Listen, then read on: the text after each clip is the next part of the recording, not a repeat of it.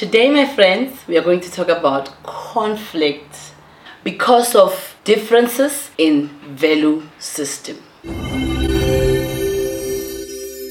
If a Christian marries a non-Christian, there will definitely be conflict that will be caused by the different value systems. For example, someone in the family will be saying, we can't always be going to church, or we can't always be praying, or we can't take our money to church. So on the other hand, the person who is a Christian will be feeling strong that they must go to church, they must honor God, they must pray, they must give God their treasure.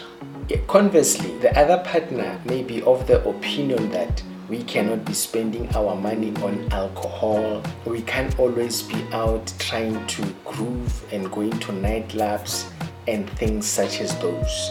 And also, we ought to be faithful to one another. There should be no room for adultery. Whereas their partner may believe in all those things. They may believe that you are supposed to have more than one person, an additional relationship out there, and also you should be going to nightclubs, you should be grooving, and that type of a system. There will be a clash, there will be conflict emanating from the differences in these two types of value systems. One partner may believe that the Bible is the ultimate, is the Word of God that we cannot go against the Word of God.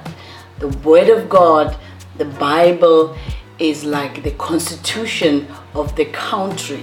I honor God, I honor the Word of God in terms of how I must conduct myself and relate with my partner. And you find that on the other hand, the other partner, the Bible is just another book. It doesn't govern the other partner, and that will bring conflict, my friends.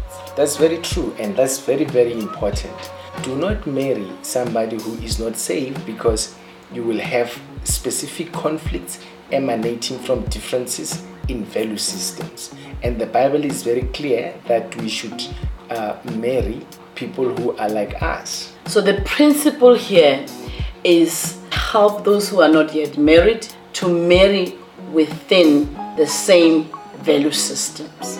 Amen. That will prevent a whole lot of conflict which may be unnecessary and that will allow you to invest all your efforts in working together and building something bigger and something much much better.